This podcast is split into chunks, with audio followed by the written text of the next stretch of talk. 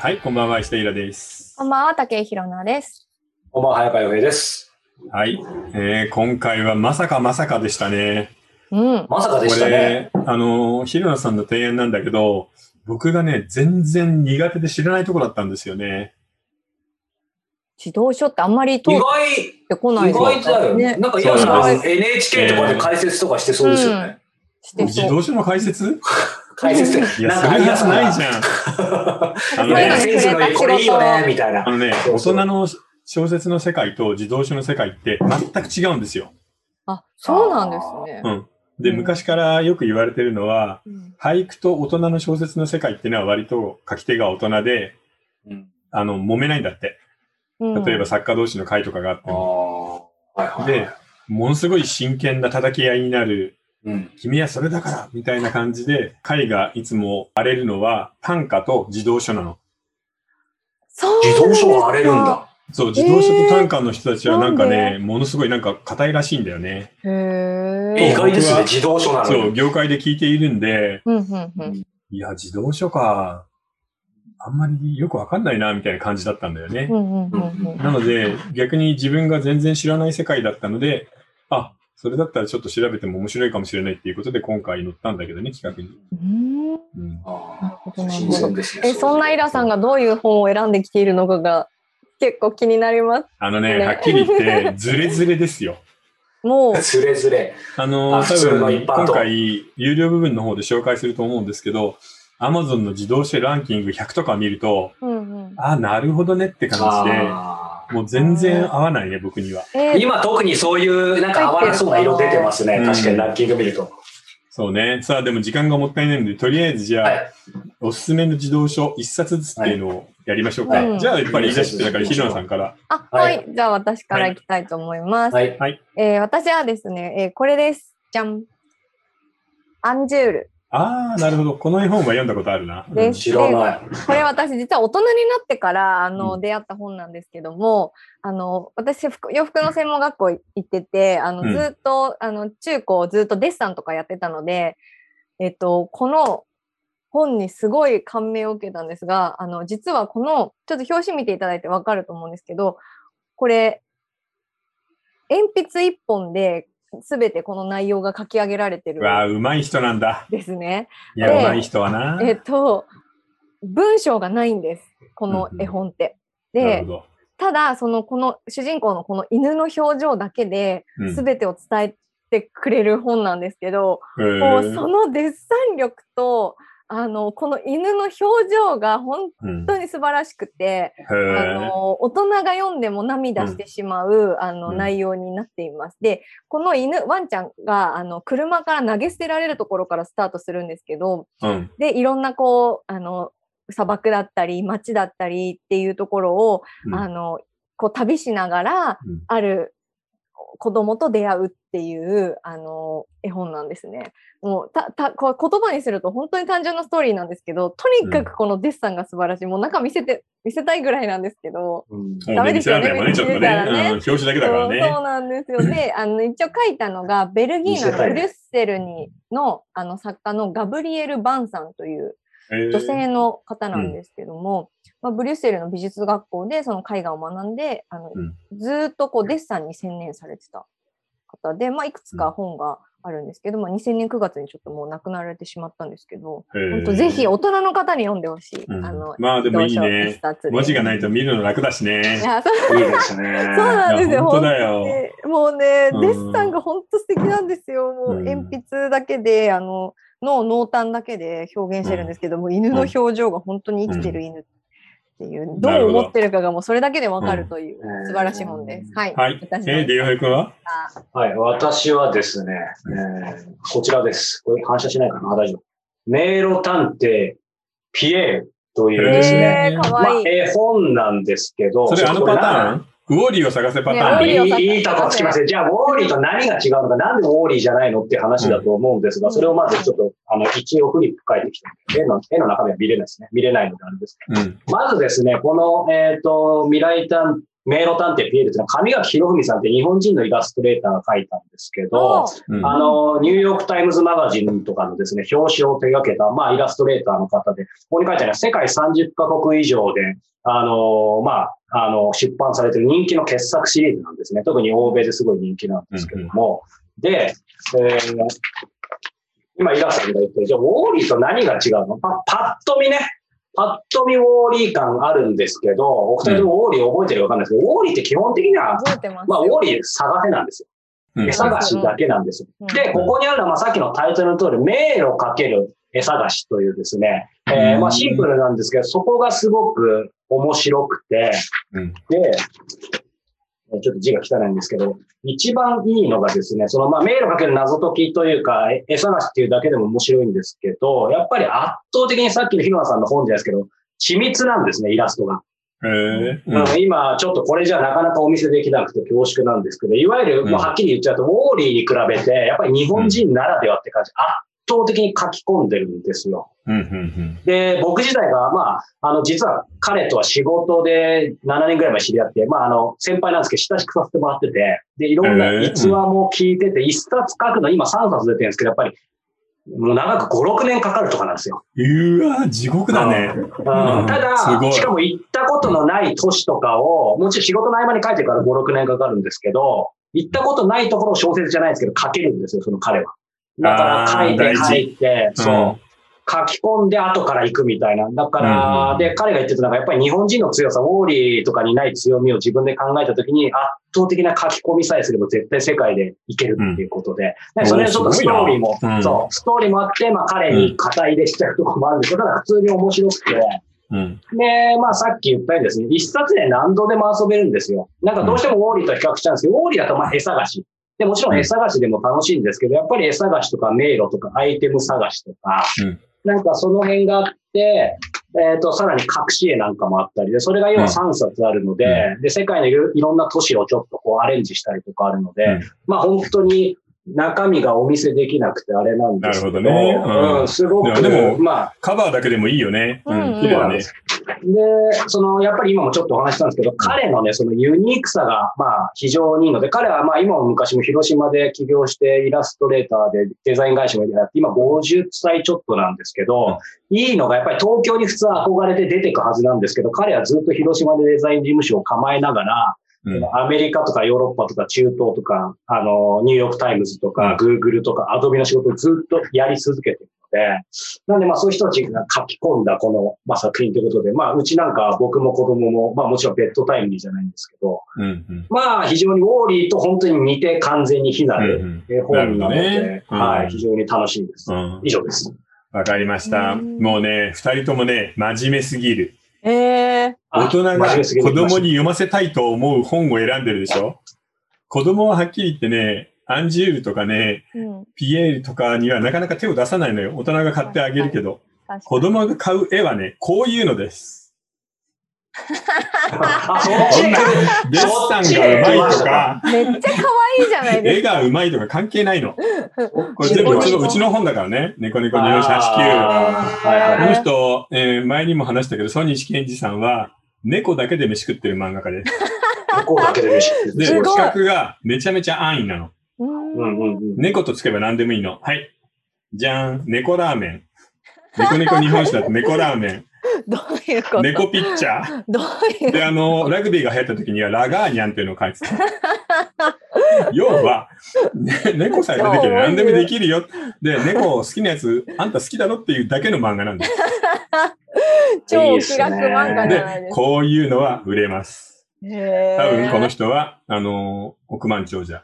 へーああ、でも、イラさんまさにおっしゃったように、まあ僕もそういう意味で逆にイラさんがそこを出してくれたんでよかったですけど、後で出すのはそっちですけど、やっぱり読ませようとかね、教育集が漂うと子供って絶対読まないダです。メダメ。もうはっきり言ってね、それ後で話すけど、自動車の世界は、逆に、今政治の世界は男ばっかりで問題になってるじゃないですか。うん。自動車の世界は逆に女性ばっかりで問題。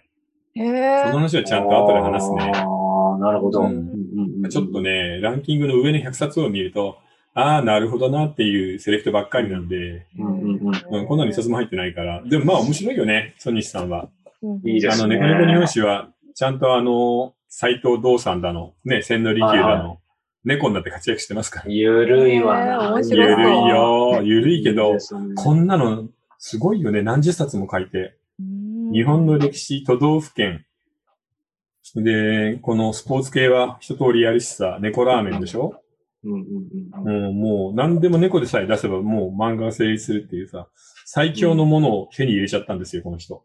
うんで、今、テレビアニメにもなってるから、まあ、本当に隠れた年収1億円プレイヤーだよへね。ー2億円プレイヤーかな。あ当にーでもそう考えると自動車も幅広いよね。こういういのや、は広いで すね。子供が好きだと思うんです。だってうん、こんなカバーないでしょ。猫ラーメンだよ。 なんか本当、すだべてからの多分ヒいットろんな出版社の人が素晴らしいなそう、ソニーさんのとこに行って、うちでもなんか猫描いてくださいよと。日本史やってるんだったら、うちはもうラーメンでもいいんでっていう感じです。始まってると思う。そうなんだそう子供が好きなのはこっちです。えもうみんなね、うん教育に毒されてる。面白い。面面い。白いね。でもそういう意味では、こう、先週の予告かな、お話あったと思いますけど、イラさんご自身はいわゆる自動書っていうのはそんなにだから読んでない、もうな、早々と大人の方行っちゃった感じです。うん。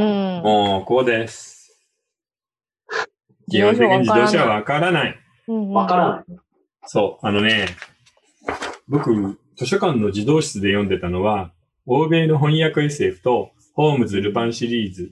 うん。ルパンは、あの、ね、えーモーリス・ルブランだっけで、はいはいはいシャーロック・ホームズだよね。コナン・ドイルか。うんで、あとは、エルガワ・ランプの不気味な怪奇物。うんこれの方を、まあ、ここは棚一つ全部読み、これ10冊ぐらいずつあるから、これとこれ読んで、はいで、これも棚1個読みみたいな感じだったんです。うんで、それからもう大人の本に行っちゃったので、生まれてから幼稚園とかで絵本とかを見たことがないの。文文字のある本じゃないとつまらない。絵本なんて子供向けじゃんと思ってたんだよね。うんうんうんだから全く見てないんで、今回はちょっと目から鱗だったね。うん。うんうん、なので、家の本棚にある本を基本探してきました。なるほど。なんか三種三様全然違います。いうん。なんかでもちょっと考えすぎたから、まあまあでもこの後、はい、僕も2冊控えてる。やでもなんか私大人、大人になってから読んだ本を紹介したんで、多分大人向けの自動書になっちゃったのかもしそれうない。だね。全子部供の頃はもっとゲスラマンの読んだと思うんそうだそう、よね、みんなあの、お尻とかおならとか、うん。そういうのを読んでで。もはっきり言って、そういうの書いて子供の読者を狙う自動車の世界のなんていうのね、ジョあーーズみたいな、はいサメみたいなさ、そうであすのがっね。つき方はちょっとやだね。はい、ちょっとランキング見るといろいろ思うとまあ、うんいいものもたくさんありますけどね、なんか。いや、はい10冊に1冊ぐらいじゃないかな。 いいもの。まあじゃあちょっとその辺は後でね、後編でたっぷり。うんはい、そのいい辺はものたくさんあるはずがないからね。はい。さあ、じゃあ、お便り質問いただいてますかね。はい、じゃあお便りからまずいきたいと思います。お便り、えー移動中に音声で楽しむことが多いです。おーありがとう。えー公開収録や相談に対するコメントなど、視聴者との距離が近い取り組みを実施なさっているところ、お三方のバランスがとてもよく取れているところがオトラジの魅力だと思います。オトラジのおかげでコロナ禍でも世界が広がって楽しいです。これからもお三方の負担にならない程度に続けていっていただけたら嬉しいです。いつもありがとうございます。というはい、ありがとお便りう。で。ですもさ、そんな負担になってないよね。うん。あまの、あ楽しいですよね生。きま生あ、き少なくとも さ、あの、大人じのために徹夜したこととかないもんね。ないです、ないです、ないです。むしろ。まあ、まあ、徹夜しようと思えば徹夜になりますけどね。まあでも楽しいですよね。うん。いやでも結構、あれで すよ、あの、もう、準備が多い時は、やっぱり、頭からちょっと火、煙出る時はありますよ。マジ か。であも、りでまもすそう。よ。徹夜がだから、でもそうなんですよ。イ ラさんの言う、言ういや言うそういう意味かわかんないけど、徹夜できないよね。結局日頃の、あうんの、この間のスペシャルの時も話と被りますけど、幅とかうが、んなんかコツコツが物を言うから一夜漬けできないですよね。よくもそあうるだね。そうですそよ、う本当に。そ本う読むだのからそう、普段から面白い人が面白いんだよ。はい、この後そプうレッなんシャーだでよす。ね。うん。本当ですね。はい、じゃあ質問いきたいと思います。あの、はい今日のテーマにぴったりな質問が来ていたので、はいえー20代女性の方です、えー児童向けの小説と大人向けの小説の違いは何だと思いますか、また、もし石田さんが児童書を書いたら、私は読んでみたいです。という来ましたよ。こえっ、ととなんでね、すが。ここね、猛烈に難しいとこなんだけど、うんはっきり言って、児童書だから、大人向けだからっていうのの違いはないと思あーへえそうなんだ。う。例えばさ、あのーそうだな。芥川龍之介の、ね、えー花とかさ、はい。都市春とか、雲の糸とかあるじゃない。うんうんうんうん。あれ、大人向けの本だけど、言い回しを優しくしてそのまま子供の本としても出てるじゃない。でもわ、確かあにの、花、私、中学生の時ですよ、読んだの。あ、高校か。あ、高校だ。高校だから、教科書自動車なんかで見たんでしょ教科書、うん教科書。うん。でも、そう考えると、大人向け、児童向けってあんまないよね。そっか。うんうんだから、今、あの、自動書って無理やり作った、こう、なんていうのかな、教会をあーがあるような気がする確かに。出版社が違うとか、うんうん対象年齢を絞り込んでいるっていうけど、基本的に創作の内容に関しては差はないと思うんだようんうね。んうんうん。うん、ただ、自動書のその世界っていうのが独特になりすぎたせいで、そこの中でちょっと狙いすぎてるよなっていう感じのはやっぱり多いかな。今、言ランったキング、そんな感じですよね。そう、えーおならがどうとか、うんちがどうみたいなやつもあるし、あるいは、お母さん受けするためのエコ絵本とかさ、うんうんうんうん。。ね、エコロジーとか、ああ、はいはい。うん、ESG みたいなやつね。うん、はいはいはいはい。ありますね。あるえ、そのアね。マゾンの50冊って、ここじゃ見れないんですよね。アマゾンに100冊うん、やつで見られると思う。お、うんなんか自動書ってカテゴリーであったかわかんないけど、僕もなんかそういうの調べてたら、ダーって一回出てきましたうね。うんーん。それはあの僕の方であの説明するので、はい全部うん見まなあ、くてそのもわまかま出るしちゃうとかか、出しちゃうとちょっとあれだよね、逆に。楽しみです。ダイレクトすぎるなら。いやーでもちょっと僕はあんまないと思うんだよな。うんでも実際書くとしたら何書くかなあえてそうですね、何それでも書いてくださいと言われたら、でもちょうどあれ、うえ、んイラさんのお子さんってお今おいくつぐらいなんえっ、ですかと、小学学校6年生だから、あーじゃあ、ちょうど読む時期なんだよもねう、。もう小学かでも今ちょっと思いついた。うんうん、僕だったら、あの、鳥解雇にします。取り替え一か。回こうなんか要するに、今の格差社会なんで、うんうん病院で取り違えられた子供たちが、うん後で入れ替わるんだけど、すごいお金持ちと、うん本当に貧乏なうちとのうんうんお話にする。うん入れ替えあーまた絵を見たいわ。うん、なるほどな。考えさせられますね、それ。考えちゃうよね。でもそういうものじゃないとなんかあんまり意味がないと思うんだようね。んうんうんうんうん、そりゃ、おならは受けるよ。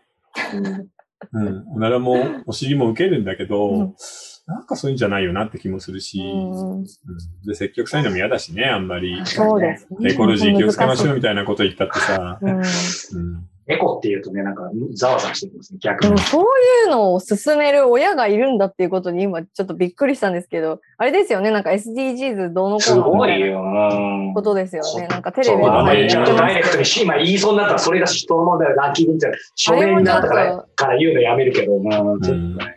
ねそうね。なんでかあんもま、り言うと。